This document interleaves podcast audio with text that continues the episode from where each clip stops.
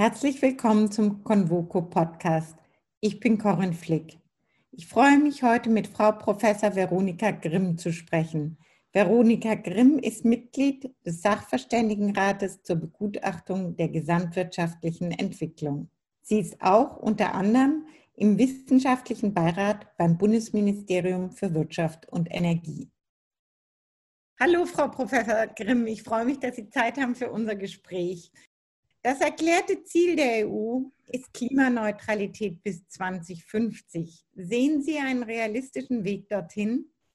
Ja, auf jeden Fall. 20 oder 30 Jahre in dem Fall sind ja relativ viel Zeit.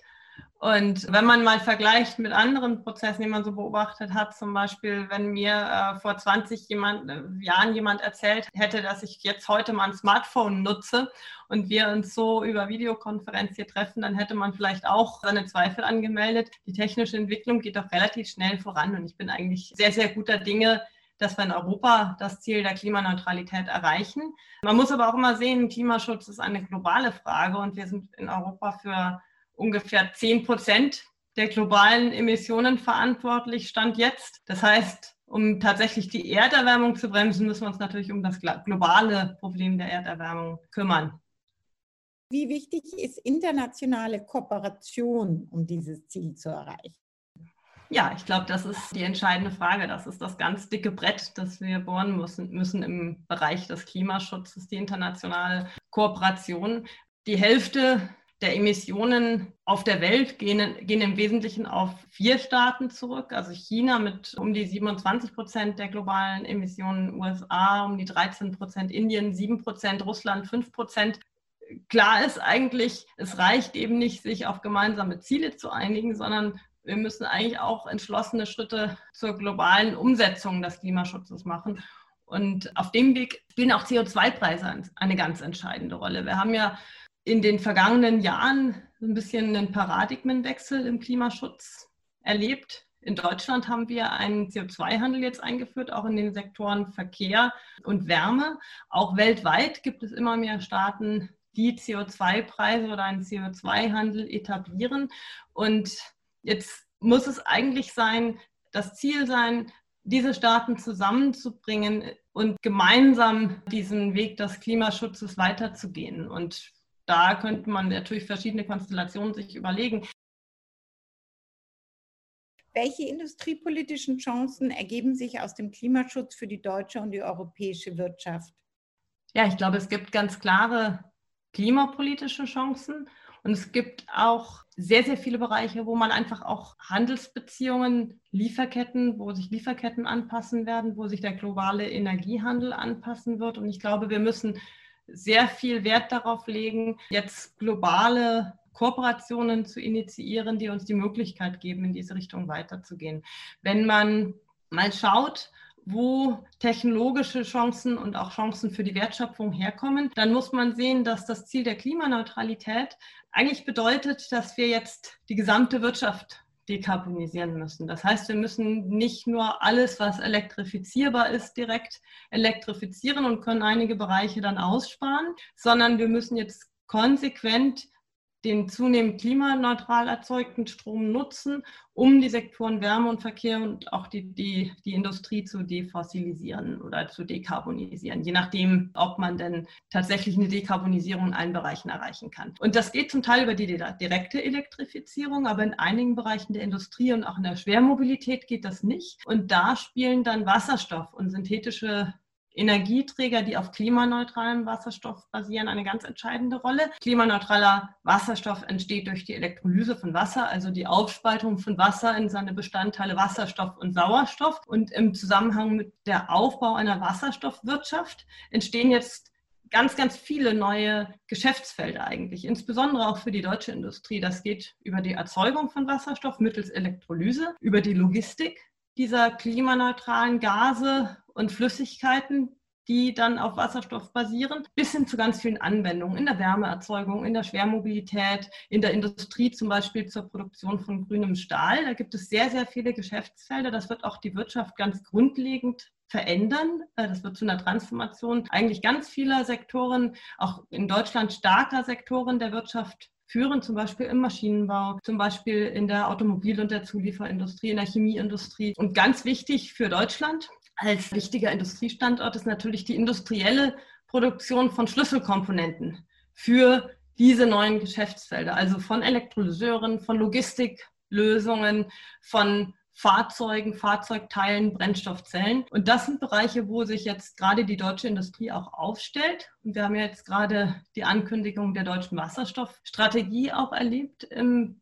Zusammenhang auch mit dem Konjunkturpaket. Und da wird auch sehr viel Wert darauf gelegt, auch von Seiten der Bundesregierung und auch von Seiten der Regierung verschiedener Bundesländer, die Industrie gut aufzustellen, zu koordinieren und dieses neue Feld auch in seiner ganzen Breite zu entdecken. Und das ist natürlich auch quasi ein Paradigmenwechsel in der Energie- und Klimapolitik. Wir haben uns ganz, ganz lange sehr kleinteilig über Klimaschutz gestritten.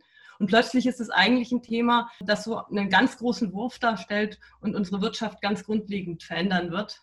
Und jetzt ist eben die Frage, wir stehen hier vor Herausforderungen. Das sind strukturelle Brüche auch teilweise, die natürlich auch die Arbeitnehmerinnen und Arbeitnehmer betreffen, die implizieren, dass wir uns weiter qualifizieren müssen auch, dass relativ schnell neue Geschäftsmodelle, neue Geschäftsfelder erschlossen werden müssen. Deswegen ist es ganz wichtig, dass wir uns da gut positionieren und da wirklich zukunftsgerichtete Entscheidungen jetzt getroffen werden.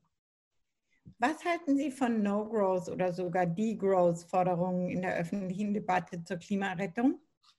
Ich muss da zum nächsten Mal sagen, mit der Forderung kein Wachstum oder sogar negatives Wachstum, da kann ich eigentlich relativ wenig mit anfangen. Der Forderung nach nachhaltigem Wachstum schon viel mehr. Aber ich glaube, im Endeffekt lebt ja unsere soziale Marktwirtschaft davon, dass Menschen sich frei entscheiden können. Erstmal frei entscheiden können über die Verwendung ihrer Zeit, äh, was sie konsumieren.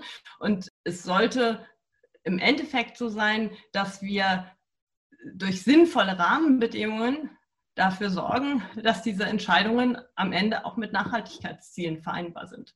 Eine Richtung, die natürlich auch von vielen Ökonomen argumentiert wird, ist, dass man einfach schauen sollte, dass CO2-Emissionen teuer sind und man dadurch die Wirtschaft eben in eine Richtung drängt, klimafreundlicher zu produzieren weil Unternehmen reagieren natürlich darauf, wenn ihre Produktionsfaktoren teurer werden, dann substituieren sie hin zu den Produktionsfaktoren, die dann günstiger sind. Von Verboten oder von dem reinen Appell an das Gewissen, das ist natürlich ein bisschen fragwürdig. Ne? Weiß der Staat jetzt, was der günstigste, die günstigste Art ist, Emissionen zu vermeiden, nachhaltig zu agieren? Am Ende ist es so, dass letztlich diese Entscheidungen auch den Konsumentinnen und Konsumenten überlassen sein sollten. Dann ist natürlich auch noch zu bedenken, dass vieles, was uns in der Klima- und Nachhaltigkeitsdiskussion insgesamt umtreibt, überhaupt nicht direkt von uns beeinflusst werden kann. Zum Beispiel im internationalen Kontext haben wir relativ wenig Einfluss darauf, wie nachhaltig die Produktion stattfindet, wie klimafreundlich im Ausland produziert wird. Und hier ist natürlich die große Herausforderung, andere mit ins Boot zu holen durch attraktive Angebote auch. Wir können vielleicht für Deutschland bestimmte Entscheidungen treffen, wie wir leben wollen, wie umweltfreundlich, wie nachhaltig gewirtschaftet werden soll, dass unsere Gesellschaft auf einem sozialen Netz auch basiert, mit dem Härten abgefedert werden. Und das ist uns möglich, weil wir ja gerade auch getrieben von Wachstum finanzpolitisch in der Lage sind und die Möglichkeiten haben. Wenn das nicht so wäre, dann stünde unsere Gesellschaft wahrscheinlich vor massiven Herausforderungen wo würde man denn dann kürzen wollen, wenn dann nicht mehr das Geld da ist? Letztlich ist ja auch Wachstum das, was uns auch finanzpolitisch in eine sehr komfortable Lage setzt, versetzt. Zum Beispiel die gute wirtschaftliche Entwicklung in Deutschland ja auch dafür verantwortlich gewesen, dass wir jetzt zu Beginn der Corona-Krise in einer sehr komfortablen Lage waren und eigentlich Härten, die durch die Krise resultieren, in relativ großem Umfang abfedern können. Also ich glaube, man muss den Menschen eher neue Optionen eröffnen. Die Menschen wollen Neues entdecken, äh, Neues schaffen äh, und eigentlich nicht dazu gezwungen werden, auf Dinge zu verzichten, sondern vielleicht eher durch neue Optionen, durch neue technologische Optionen, die unter Umständen dazu führen können, dass ich auf etwas verzichte, aber durch eine aktive Konsumentscheidung, indem ich etwas positiv mir wünsche, anders zu machen. Nachhaltigkeitsziele staatliche Förderprogramme oder Marktmechanismen? Was ist zielführender oder sollte beides zusammenkommen?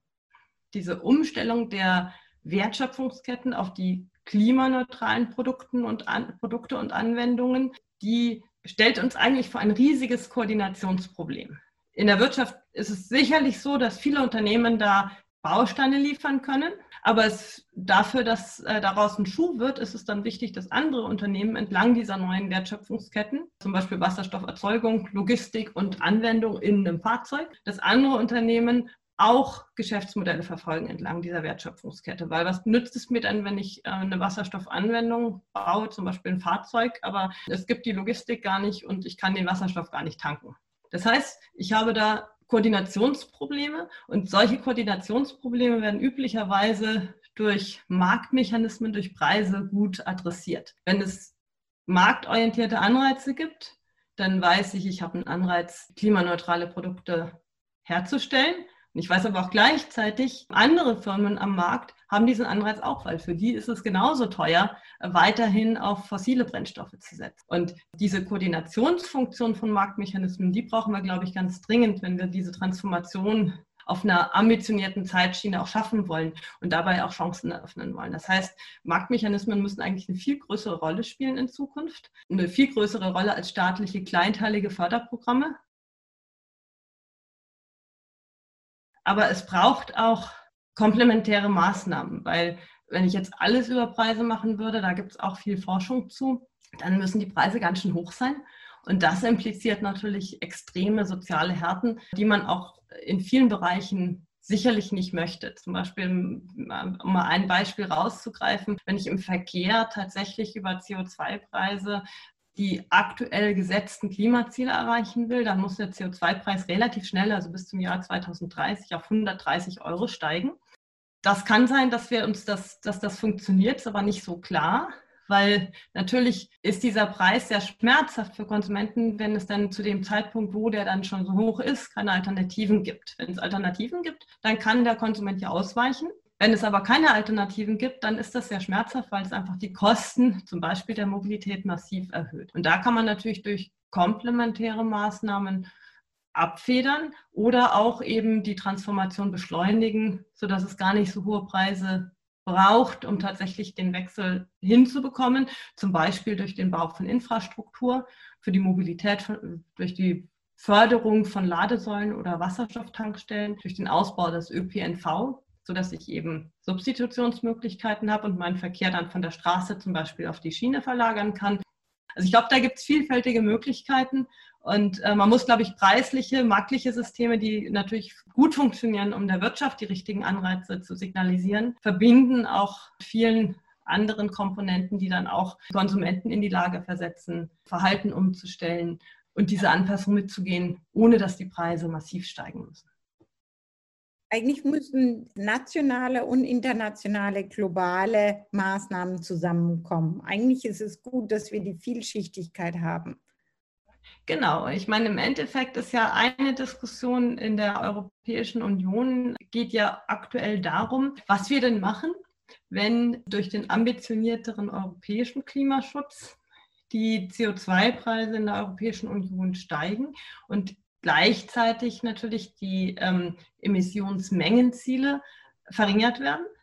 Das bedeutet, dass die europäische Industrie sicherlich auch mehr unter Druck gerät, weil die Kosten natürlich steigen. Und in dem Kontext denkt die Europäische Union ja auch gerade über einen CO2-Grenzausgleich nach. Das ist schon länger, länger in der Diskussion, aber jetzt ist es ziemlich konkret geworden. Ein Grenzausgleich wäre sozusagen ein System, wo man CO2-Importe auch der CO2-Bepreisung in der Europäischen Union unterwirft und CO2-Exporte von der CO2-Preisung ausnehmen würde, so dass dann zum Beispiel die Wettbewerbsfähigkeit der europäischen Industrie gewahrt bleibt im globalen Kontext, aber gleichzeitig eben auch für die Handelspartner ein Anreiz entsteht, eben möglichst emissionsarm zu produzieren, weil das natürlich die Wettbewerbssituation für deren Produkte in der Europäischen Union verbessern würde. Das ist eine ganz interessante Diskussion, weil es aus verschiedenen Perspektiven heraus Risiken impliziert, aber auch Chancen impliziert. Zum Beispiel eins der Risiken ist, dass das natürlich von den Handelspartnern als protektionistische Maßnahme wahrgenommen werden könnte. Und das ist natürlich auch, das, das kann natürlich auch äh, diese Folgen haben. Und wenn das so wäre und wenn das zu Handelskonflikten führen würde, wäre ein solcher Mechanismus schnell ziemlich unattraktiv, weil die Kosten dieser Handelskonflikte schnell viel höher sind als der Nutzen, den man aus dem äh, CO2-Grenzausgleich ziehen würde. Ein anderes Problem betrifft die Messbarkeit. Wir müssten, wenn wir das etablieren, natürlich in großem Umfang, sehr detailliert den CO2-Fußabdruck von Produkten messen können, die in die Europäische Union importiert werden. Und auch das ist eine große Herausforderung. Auf der anderen Seite, wenn man jetzt mal Richtung Klimaclubs denkt, dann eröffnen diese Überlegungen auch Chancen. Wenn man einen CO2-Ausgleich unilateral vorantreibt, dann ist das vermutlich keine gute Idee weil man dann eher in den Konflikt mit wichtigen Handelspartnern gerät und vermutlich dadurch sehr, sehr hohe Kosten impliziert. Wenn man aber kooperativ vorgeht, zum Beispiel mit wichtigen Handelspartnern zusammen einen multilateralen Grenzausgleich etabliert und dadurch in eine Art Klimaclub eintritt, in dem eben zu, zunächst mal vielleicht auch bei unterschiedlichen Geschwindigkeiten des Klimaschutzes in den verschiedenen Regionen CO2-Emissionen und CO2-Preise ausgeglichen werden an der Grenze ähnlich wie bei der Mehrwertsteuer das der Fall ist. Dann kann daraus durchaus ein Schuh werden. Dann kann man eben durch gemeinsame Vereinbarungen von CO2-Preisen und Ausgleich ähm, der unterschiedlichen CO2-Bepreisung an der Grenze Stück für Stück eben eine Konvergenz der Klimapolitik weltweit erreichen. Und das könnte wieder attraktiv sein. Nun hat Deutschland in dem Kontext auch noch einen Trumpf in der Hand oder die Europäische Union eigentlich einen Trumpf in der Hand. Die Europäische Union ist nämlich Netto-CO2-Importeur. Das heißt, aus so einem Grenzausgleich würden wir was verdienen. Jetzt kann man sagen, das denkt man schon mal äh, vor als europäisches Budget, aber man könnte diese Einnahmen ja auch ganz anders verwenden. Man könnte ja diese Einnahmen zum Beispiel auch verwenden, um diese globale Kooperation tatsächlich anzustoßen, um entweder die Kooperationspartner mit ins Boot zu holen, sodass man eben Einnahmen unmittelbar zurückgibt. Oder man könnte Drittstaaten ins Boot holen, in denen man mit den Einnahmen aus einem potenziellen Grenzausgleich Projekte anschiebt, die die in die Lage versetzen, stärker klimaneutral zu produzieren und dadurch auch Anreize setzt, zum Beispiel zu einem Klimaclub beizutreten. Man muss eben sehr aufpassen, dass man genau diese Überlegungen eigentlich kooperativ spielt in einem globalen Kontext und nicht unilateral sodass das am Ende eher zu Handelskonflikten als zu kooperativen Lösungen in Richtung von Klimaschutz führt. Wie können wir privates Kapital für Investitionen in Nachhaltigkeit und Klimaschutz mobilisieren? Das müssen wir. Es ähm, ist so, dass die Transformation, in der wir uns befinden, die wird sehr investitionsintensiv werden. Also wenn man sich ähm, Prognosen der Europäischen Kommission anguckt, dann rechnet die EU mit, mit einem privaten und öffentlichen Investitionsbedarf von 2,6 Billionen Euro zwischen 2021 und 2030. Das sind immense Summen, die natürlich in keiner Weise durch öffentliche Haushalte bereitgestellt werden. Also der europäische Grüne Deal setzt hier äh, ganz klar Maßstäbe, die Wasserstoffstrategien, äh, das Klimapaket der Bundesregierung. Vieles zielt ja in die Richtung, auch den Weg zu ebnen für privatwirtschaftliche Investitionen. Hier müssen wir auch noch ambitionierter werden.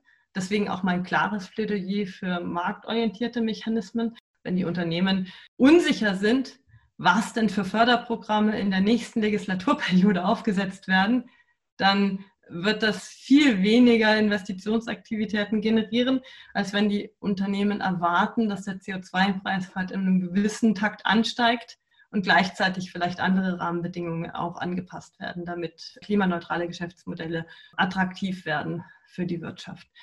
Ganz wichtiges Thema in dem Zusammenhang ist sicherlich auch die Identifikation klimaneutraler Energieträger und auch klimaneutraler Aktivitäten, Prozesse. Hier, das ist ein Thema, das in die Richtung Zertifizierung, Standardisierung geht. Das ist eben sehr wichtig für Investoren zu erkennen, was sind denn tatsächlich nachhaltige Investitionen und was sind keine nachhaltigen Investitionen. Hier äh, ist die EU jetzt schon vorangegangen und hat die EU-Taxonomie etabliert die eben eine Möglichkeit ähm, eröffnen soll, klimaneutrale oder nachhaltige Investitionen zu erkennen.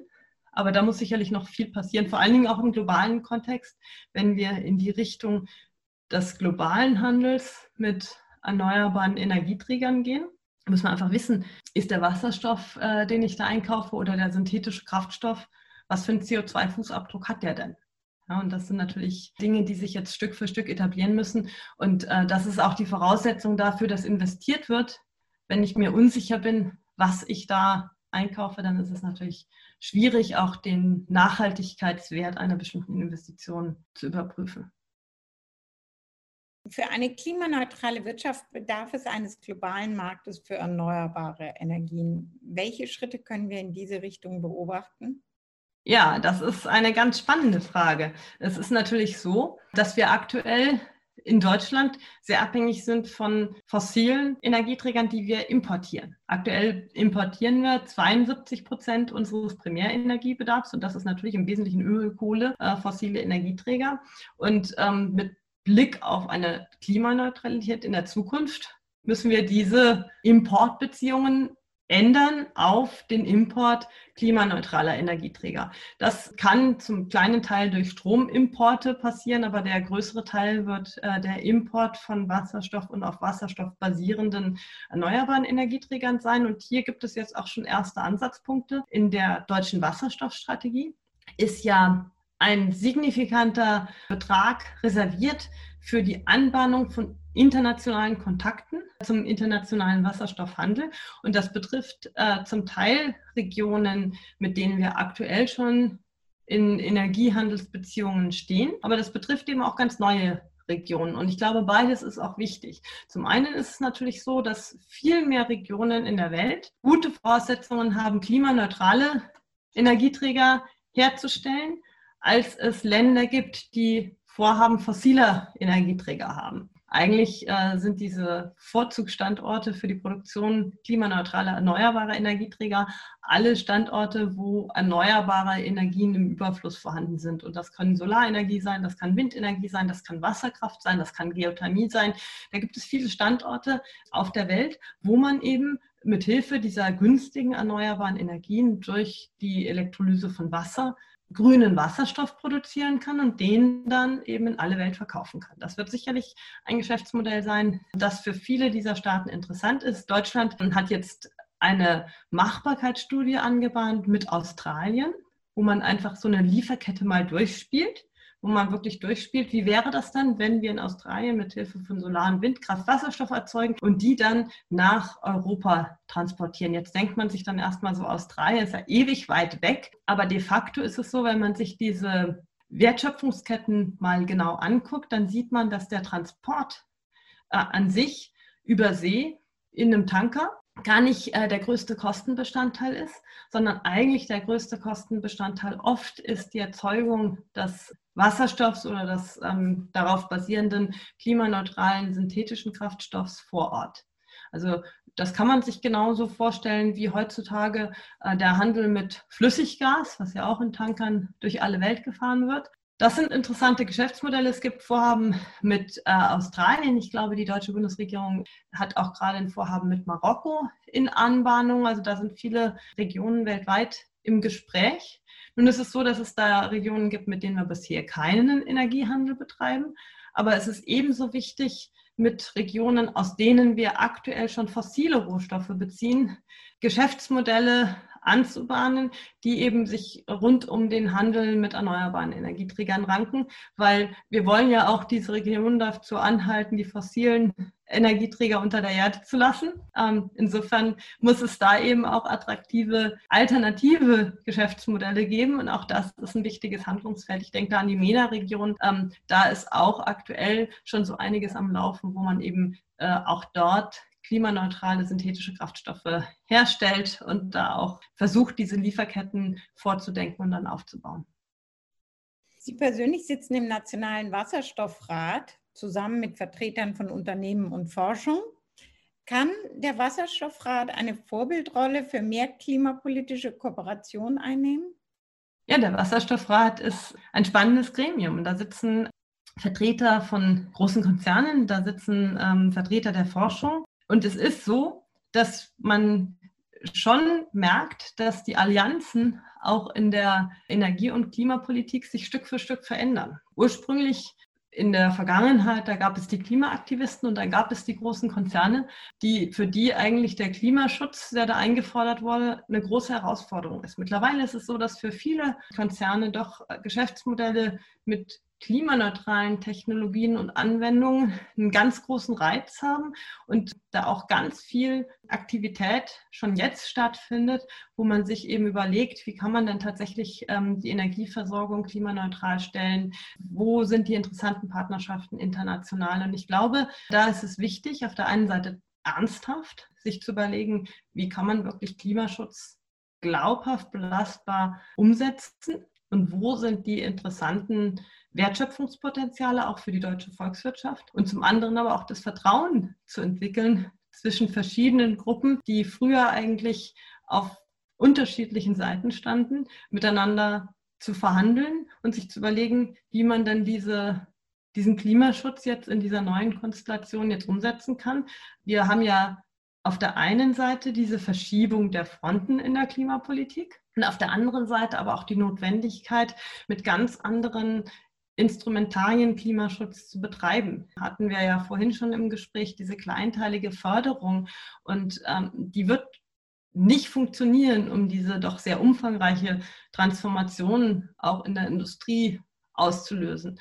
Und insofern müssen wir uns auch von den Instrumenten her, die wir brauchen, neu aufstellen und neu äh, diese Debatte führen und das ist eine große Herausforderung. Das passiert im Wasserstoffrat. Ich erlebe das als sehr konstruktiv. Ich habe das Gefühl, dass doch viele der Akteure diese Chance sehen, ähm, dass wir jetzt eigentlich eine ganz neue Dynamik in den Klimaschutz bekommen und da tatsächlich einen großen Schritt vorankommen können.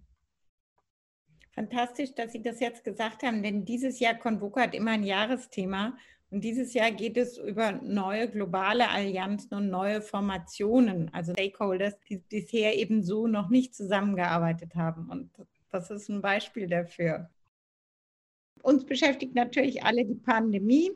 Wie wird sich unsere Gesellschaft durch die Krise verändern? Was ist Ihre größte Befürchtung und was ist Ihre größte Hoffnung? Ja, meine größte Hoffnung ist eigentlich, dass wir tatsächlich diese Krise als Chance begreifen und dass wir diese Notwendigkeit zur Veränderung, der wir uns jetzt ja alle gestellt haben, nutzen und tatsächlich vorankommen bei, The bei Zukunftsthemen, dass wir da auch mehr Beweglichkeit zeigen. Im Jahresgutachten des Sachverständigenrats haben wir zwei ganz große Themenfelder aufgespannt. Das eine ist der Klimaschutz als industriepolitische Chance und das andere Themenfeld ist Innovation und insbesondere Digitalisierung. Ich glaube, in den beiden Themenfeldern haben wir unglaublich viel Chancen, jetzt voranzukommen und auch einen gewissen Nachholbedarf wieder aufzuholen, den wir in Deutschland haben. Und das gilt sowohl im Bereich Klimaschutz, ich hatte das Beispiel angeführt, Elektromobilität, als auch im Bereich Digitalisierung, wo wir viel weiter sein könnten, eigentlich bei der Digitalisierung von der öffentlichen Verwaltung, vom Gesundheitswesen, im Bildungswesen.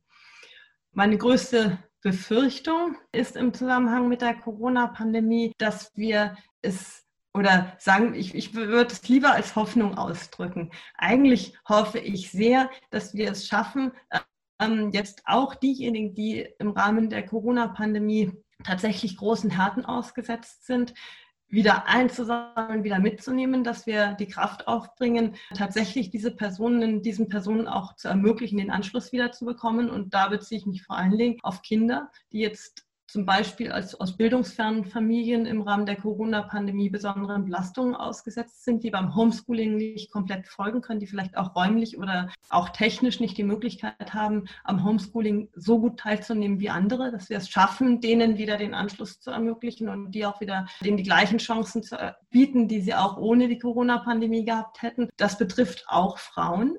Der Anteil von Frauen in der öffentlichen Debatte, habe ich gestern erst wieder eine Grafik gesehen, ist gesunken und zwar signifikant gesunken in der Corona-Pandemie.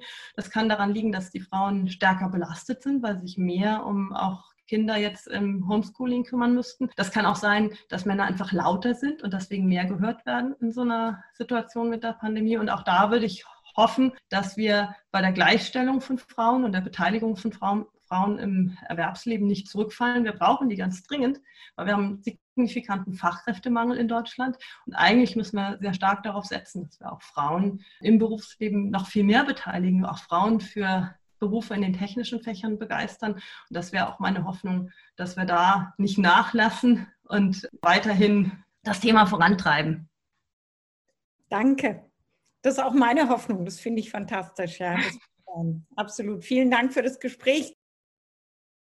Ich danke Ihnen fürs Zuhören und grüße Sie herzlich. Ihre Corinne Flick.